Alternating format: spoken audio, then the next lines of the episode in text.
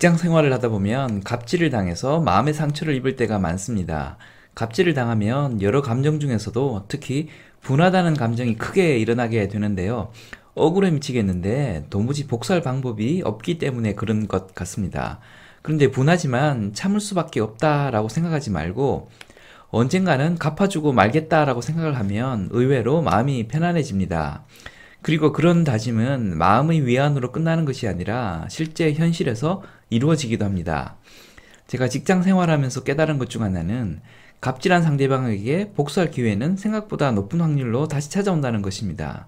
짧게는 1, 2년, 길게는 한 10여 년 지나서 그런 기회가 옵니다. 지금 있는 이 분야를 떠나지 않고 버티기만 하면 갑과 을이 바뀌면서 복수할 수 있는 상황이 언젠가는 온다는 것입니다. 제가 아는 어떤 분은 자그마한 IT 회사를 운영하는데요.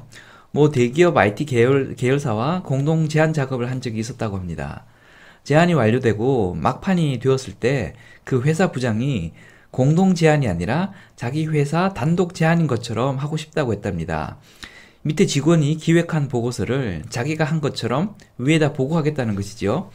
그래서 그건 좀 어렵겠다고 했더니 앞으로 우리 그룹과 일하고 싶지 않은가 보지라면서 협박을 하더랍니다. 열을 잔뜩 받은 저희 지인은 당신네 회사하고는 죽을 때까지 같이 일할 일 없을 거라고 소리치고는 회장을 뛰쳐 나왔다고 합니다. 겁주면 훗날이 불안해서 대부분 다 받아들이곤 하는데 강수로 나갔더니 그쪽도 당황을 했던 것 같습니다. 그 요청 없던 걸로 할 테니 그냥 예정대로 하자면서 연락이 왔다는데요. 난 돈 좀 적게 벌면 되고 당신네 같은 싸가지 없는 회사하고는 앞으로도 일할 생각 없으니 다시는 전화하지 말라고 했답니다. 그리고 한 1, 2년이 지났는데요. 그때 그 회사에서 다시 연락이 왔답니다. 그때 그 부장은 회사를 나갔으니 기분 풀고 다시 같이 일해보자면서 말이죠. 그런데 그때 그 갑질하던 부장은 회사를 나가서 어떻게 되었을까요?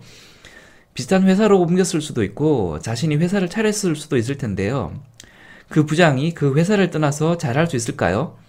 시장은 생각보다 좁고 갑질했던 그 이력은 소문으로 금방 퍼져나갑니다. 갑질을 당했던 그 많은 일들이 그를 그냥 내버려 뒀을까요?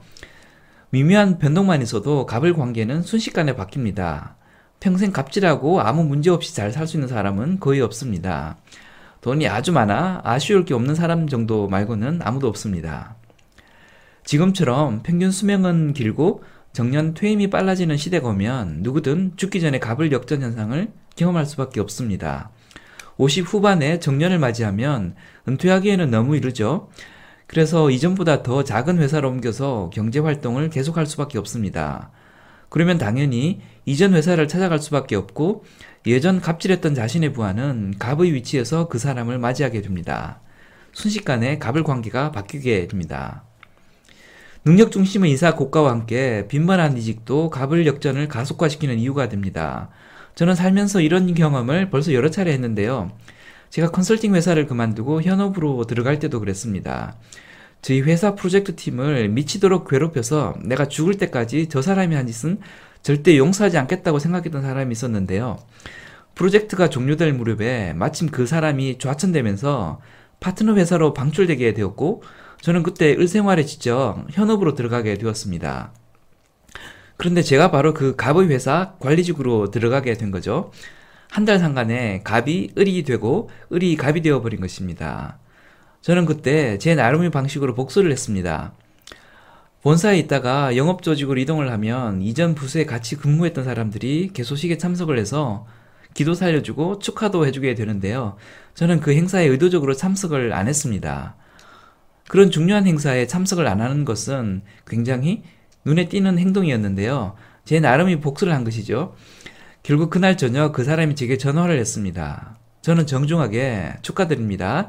잘해 내실이라 믿습니다. 라고 격려를 해드리긴 했는데요. 갑과 을이 완전히 뒤바뀐 그 미묘한 느낌을 그 사람은 아주 뼈아프게 느꼈을 겁니다. 나중에 다른 사람을 통해 들었는데요. 우리한테 어떤 행동을 했는지 자기도 잘 알고 있다고 하고 임원이 되고 싶어서 그랬던 건데 일이 이렇게 될지 몰랐고 지금은 후회하고 있다고 했습니다.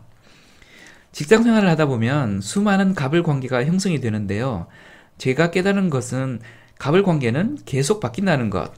평생 갑으로 살 수 있는 사람은 지구상에 존재하지 않는다는 것. 을을 대하는 태도는 나의 인격이라는 것, 그리고 이게 새로운 직장을 찾을 때 이력서 못지않게 중요한 역할을 한다는 것 등을 말씀드리고 싶습니다. 만약에 갑질을 당하시고 있다면 언젠가는 복수할 수 있다는 생각으로 위안 받으시기 바랍니다. 지금까지 장프로였습니다. 감사합니다.